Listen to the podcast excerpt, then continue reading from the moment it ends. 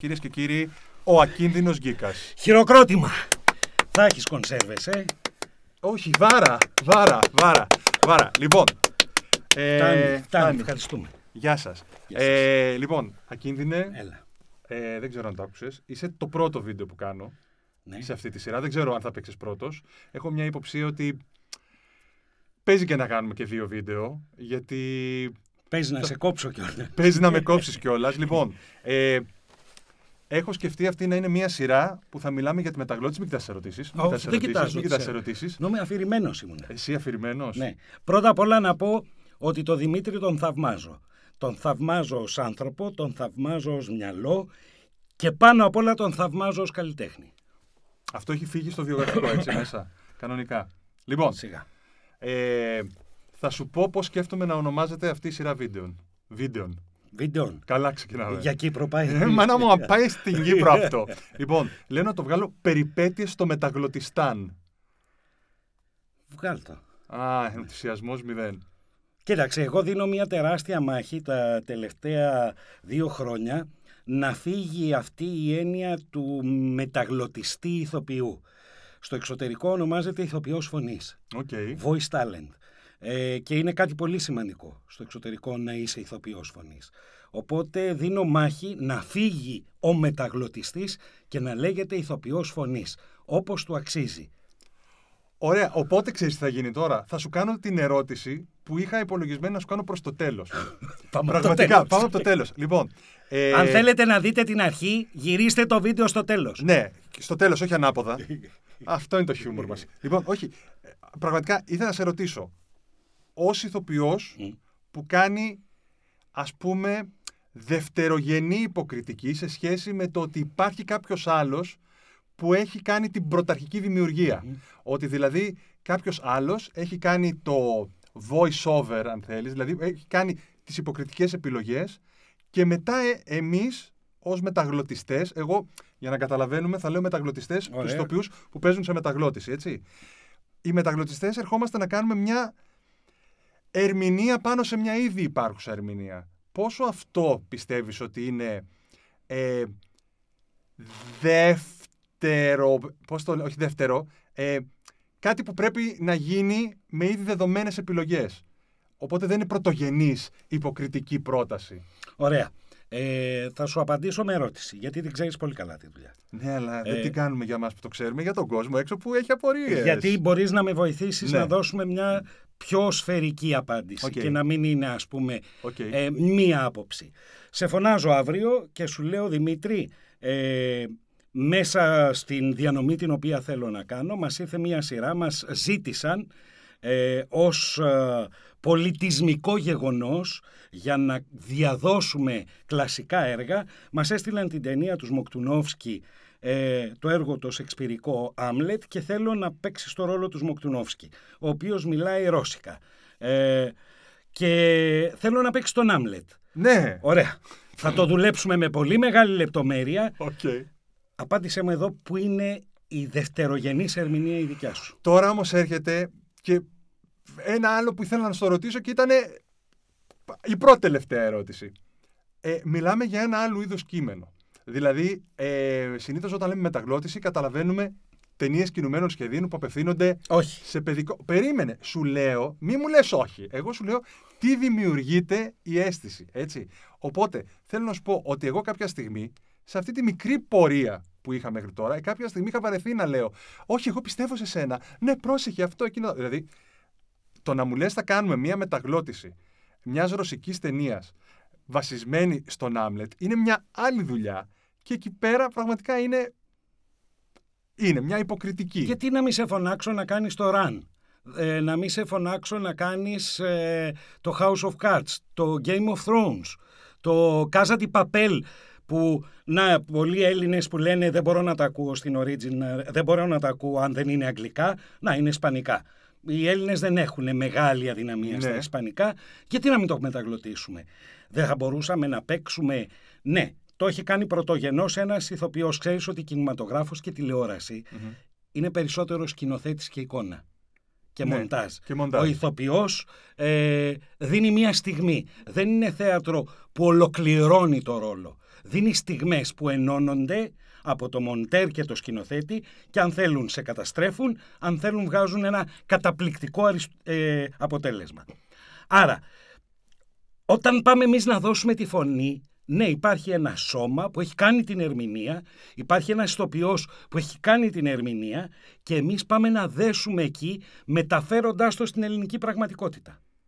Άρα δεν θα πρέπει να παίξουμε με ημιτόνια, ανάσες, εναλλαγές, να μπορέσουμε να πιάσουμε τον ρυθμό αυτού του ηθοποιού και να κάνουμε κάτι μεγαλειώδες. Εκεί δεν θα το ευχαριστιώσουν.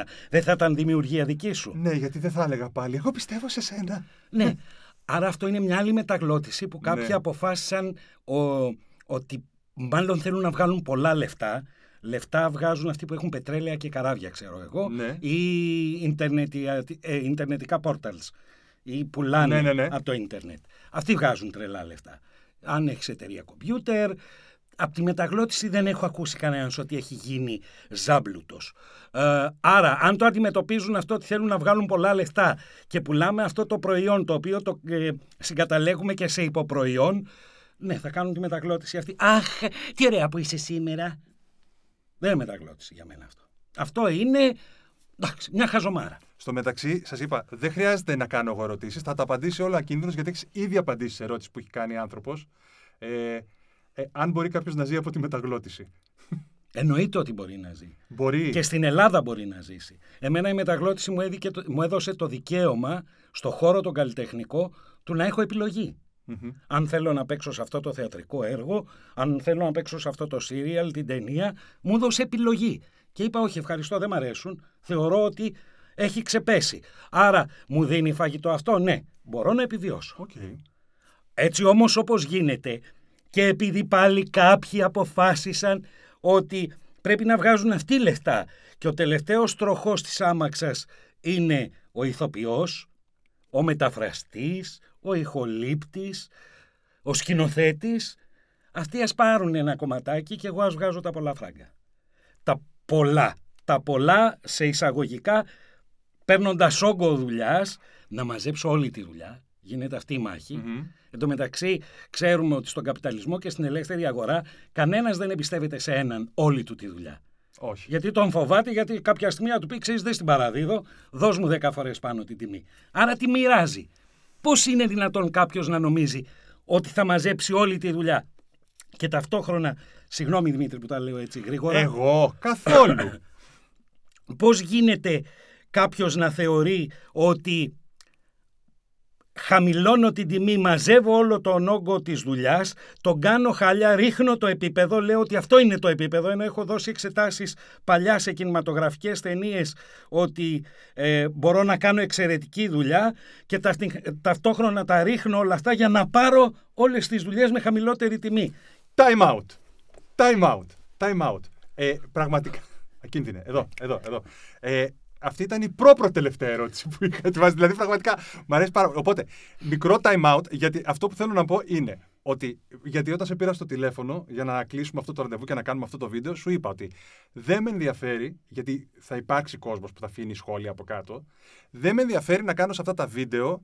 Ε, μπήκα στο site σου και είδα την, ε, ε ένα άρθρο που έχει ε, ποστάρει. Το, το, το site θα το προσθέσω από κάτω στην περιγραφή του βίντεο, εννοείται.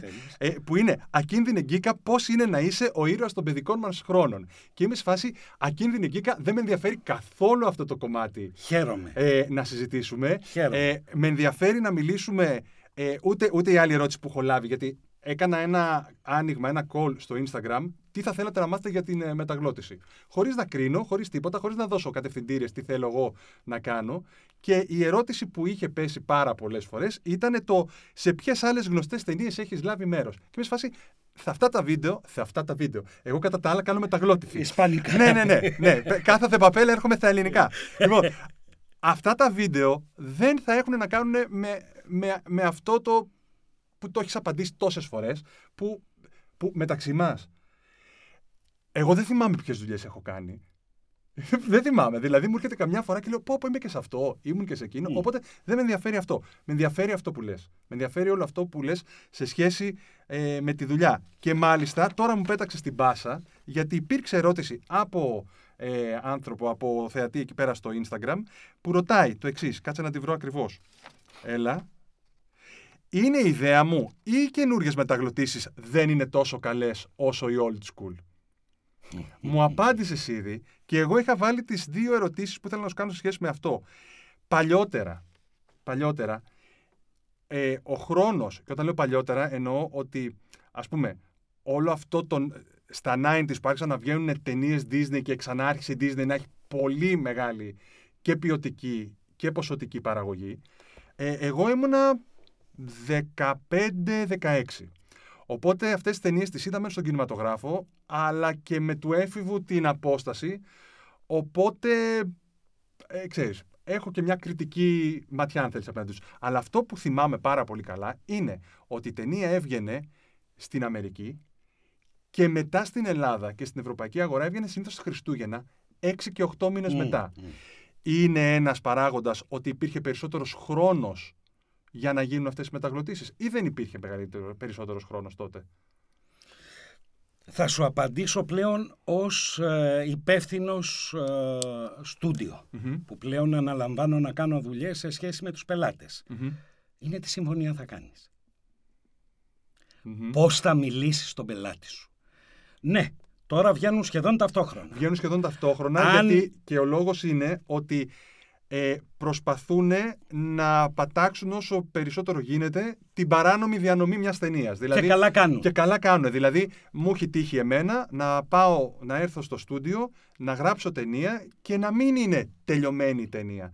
Δηλαδή, να βλέπουμε ε, οθόνη με ρενταρισμένο κανονικό, ε, μια σκηνή, τη δεύτερη με το χαρτί και το μολύβι, την τρίτη σκηνή να μην έχει καν μουσική από πίσω. Οπότε γίνεται πολύ πιο γρήγορα. Είναι αυτό που λέμε να, να περιμένεις τη βερσιόν 1, 2, 3, 4 μέχρι να φτάσει σε αυτή κοντά που θα παιχτεί στους κινηματογράφους. Στην οποία, σε, οι οποίες βερσιόν αλλάζουν συνεχώς, συνέχεια. Δηλαδή μου έχει τύχει να με πάρουν τηλέφωνο και να μου πούνε Έλα να κάνεις μια διόρθωση. Όχι, όχι διόρθωση, ψέματα. Μια προσθήκη που ο Αμερικάνος το έχει ηχογραφήσει και εγώ πήγα στο στούντιο ένα μήνα αφού είχα ηχογραφήσει το πλήρες πακέτο για να κάνω πρόσεχε και να φύγω. Οπότε εσύ λες ότι όλο αυτό το πράγμα έχει να κάνει με το έχει... τι... Τι συμφωνία κάνεις; Ναι. Αν θέλεις τον πελάτη σου να το παίξεις αρεστός, yes man, is no good, χαλίφι στη θέση του χαλίφι, ναι, θα τρέχεις και δεν θα φτάνεις και θα είναι όλοι δυσαρεστημένοι.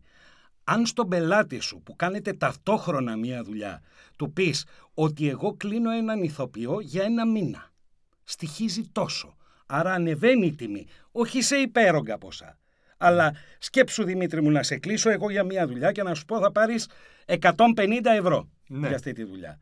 Και να σε φωνάζω μία, δύο, τρεις, τέσσερις, πέντε φορές. Θα σου πω ρε ε, μεγάλο, ας το διάολο ρε μαλάκα, γκίκα, να κάτσω στο σπίτι μου καλύτερα. Αν πω για τον κύριο Δημόπουλο θέλω 300 ευρώ για αυτό τον μέσο προς τα κάτω ρόλο, θα μου μιλήσεις ποτέ; Ε, Πόσες φορές θα πρέπει να έρθω στους δύο; Τρει-τέσσερι. δεν ξέρω. Δεν θα έχεις όμως το ίδιο παράπονο όταν ξέρεις ότι αναλογικά για το τώρα είναι 50 ευρώ, 60, 70, 100 ο ρόλος σου και άλλο να ξέρεις ότι επειδή εγώ σε έχω κλείσει και σου λέω Δημήτρη θέλω για σένα όχι ένα μήνα γιατί ξέρω ότι ναι, θα okay. μου το βγάλεις σε μία εγγραφή αλλά λέω επειδή θα είναι μία εγγραφή συν κάποιες αλλαγές υπολόγιζε ότι σε θέλω για τέσσερις μέρες εγγραφών και θα πάρεις για αυτό το πράγμα 400 ευρώ.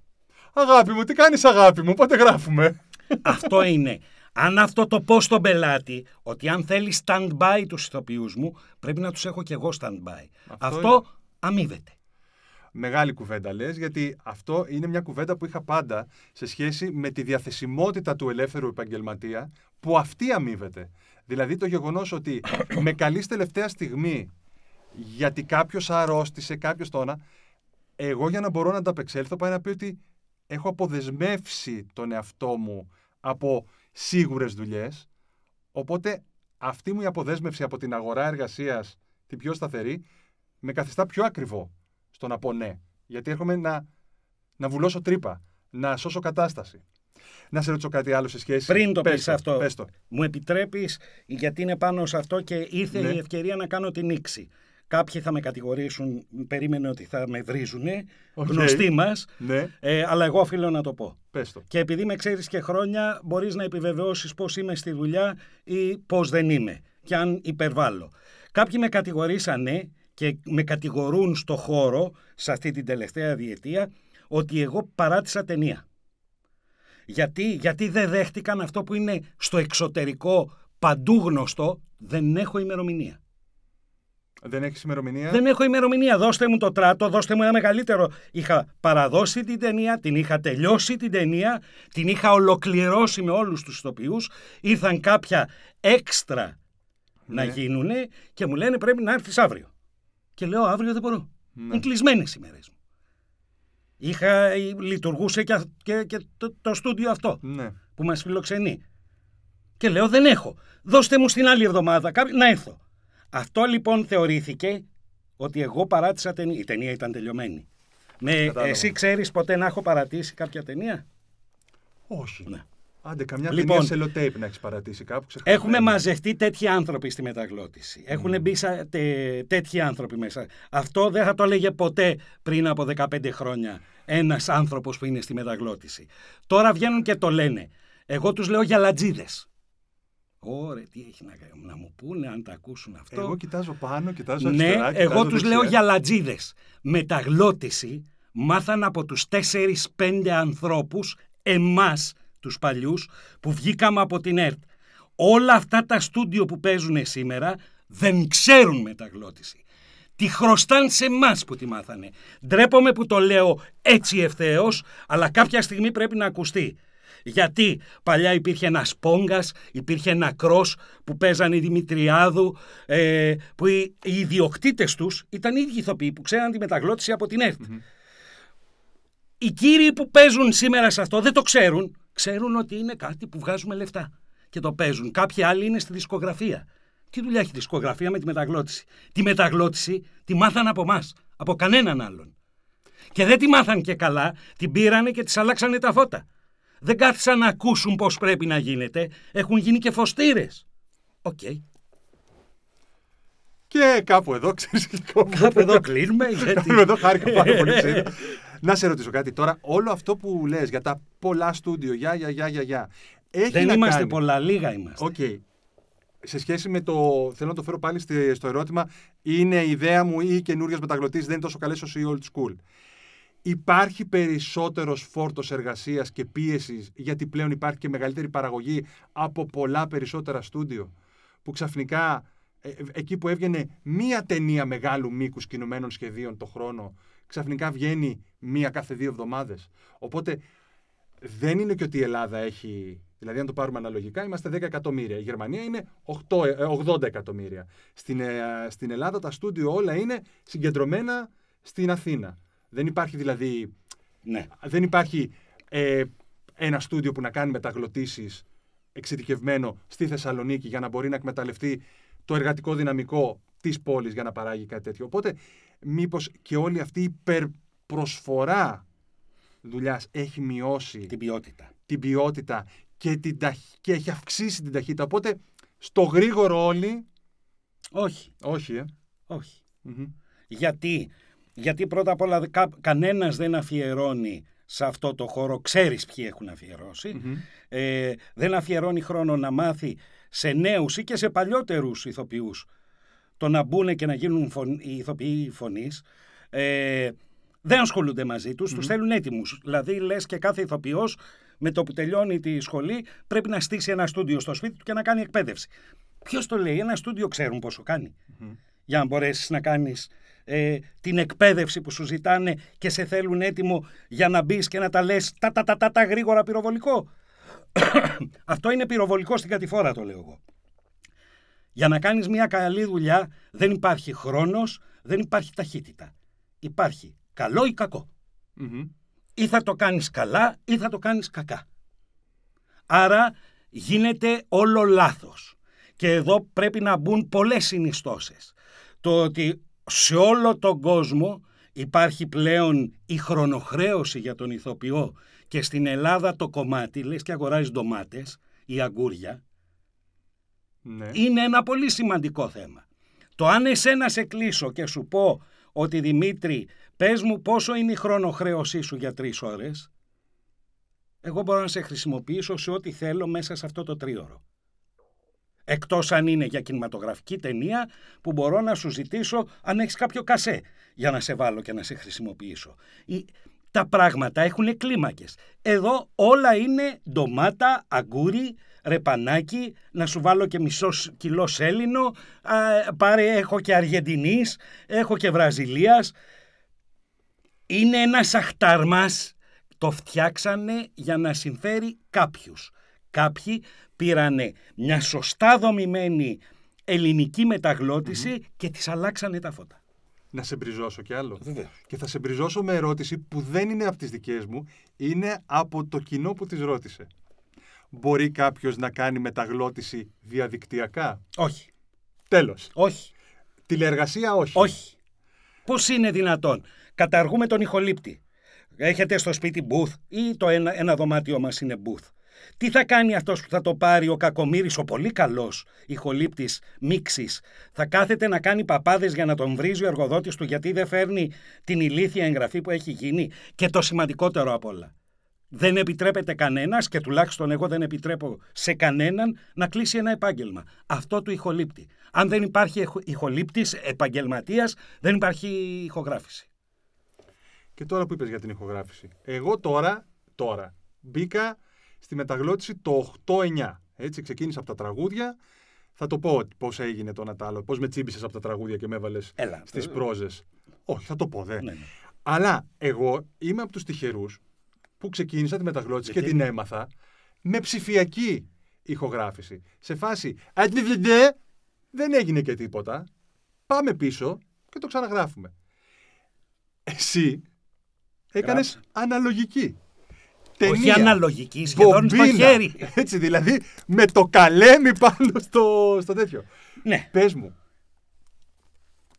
πώς ήταν; Γιατί εμάς μας φαίνεται τόσο δεδομένο ότι εντάξει, μωρέ, δεν γαμιέται και να κάνουμε ένα λάθος. Τι έγινε, πάμε να ξαναγράψουμε σιγά. Κοίταξε, τότε ήταν. τότε είχαν δίκιο αυτό που λέγανε ότι οι μεταγλωτιστές είναι της ΕΡΤ τότε, είναι ένα κλειστό κογκλάβιο. Σχεδόν είχαν δίκιο. Ναι. Ε, όχι σχεδόν, είχαν δίκιο. Γιατί ήταν 20-25 άτομα τα οποία δουλεύανε μόνο αυτοί. Αλλά τι απαιτούσε. Ακούγανε κατά καιρούς. Έτσι μπήκα κι εγώ. Ναι, ναι. Έτσι πήγα, με πήγε ο Σπύρος ο Μπιμπίλας να είναι καλά. Σε αυτόν οφείλω το ότι έχω μπει στο χώρο της μεταγλώτησης. Με πήρε, με πήγε στο Γιώργο τον Πρωτοπαπά. Έκανα ένα δοκιμαστικό. Είδα δύο-τρεις φορές πώς γίνεται η δουλειά απ' έξω δίπλα στο Γιώργο. Και κάποια στιγμή μου λέει μπες και μπαίνω μέσα όπου είναι δύο γκρούπες 15 ηθοποιών, 7 και 8 ναι. σε δύο μικρόφωνα και γράφουμε στρουμφάκια. Όπου φεύγει ένας, κάνουμε δύο προβές Αχα. Okay, okay. και πάμε για εγγραφή non-stop. Τολμούσες να κάνεις stop, είχε τελειώσει η καριέρας σου. Τι μου λες τώρα, ναι. έχω ακουθεί. Ήταν δύο μικρόφωνα, ένα παραπέτο στη μέση που χώριζε για να μην περνάει ο ήχος και έφευγε ο ένας. Ήταν σαν ραδιόφωνο, κάτι μεταξύ ραδιοφώνου και μεταγλώτησης. Non-stop. Αυτό που συνέβαινε λοιπόν είναι ότι όταν εγώ έτρεχα στο μικρόφωνο, σκόντα αυτά έκανα θόρυβο και περνούσε στην ίντζα που έγραφε τότε, που ήταν σε άλλο δωμάτιο, έπρεπε να τρέξει για να βάλει stop και να σταματήσει. Ε, με κοιτούσε η Χρυσούλα η διαβάτη και έλεγε αυτός ο συνάδελφος θα ξαναέλθει. Όπως καταλαβαίνεις έπρεπε να είσαι στην τζίτα. το μυαλό συγκεντρωμένο δεν υπήρχε μοντάζ. Όλο από την αρχή ξαναπήγαινε. Δηλαδή αν έκανες το 21, κάτι λεπτό λάθος, όλο από την αρχή. Και βέβαια σε βρίζανε 15 ηθοποιοί, 14 συνάδελφοι, σε έβριζαν όλοι οι τεχνικοί απ' έξω. Ο, ο σκηνοθέτης ένιωθε πολύ άσχημα που ήταν τέρατα τότε. Έτσι μάθαμε τη μεταγλώτηση. Όπου έπρεπε να είσαι έτοιμος να καλύψεις, έβλεπες ένα στόμα που ανοιγόκλινε, πεταγόσουν να το καλύψεις και ας μην ήταν ο ρόλος σου, μην μείνει κενό. Ήταν όλοι εκεί. Επί 22 λεπτά στην τζίτα κοιτούσαν τηλεόραση και το κείμενο. Αυτή ήταν η πρώτη μου εμπειρία με τη μεταγλώτηση. Ακίνδυνε να σου πω κάτι. Θα κάνουμε και δεύτερο επεισόδιο. θα πατήσω stop και θα ξεκινήσουμε το επόμενο μόνο και μόνο να μου φύγει αυτό το, το άγχος. Λοιπόν, θα υπάρξει ακίνδυνος γκίκας part 2.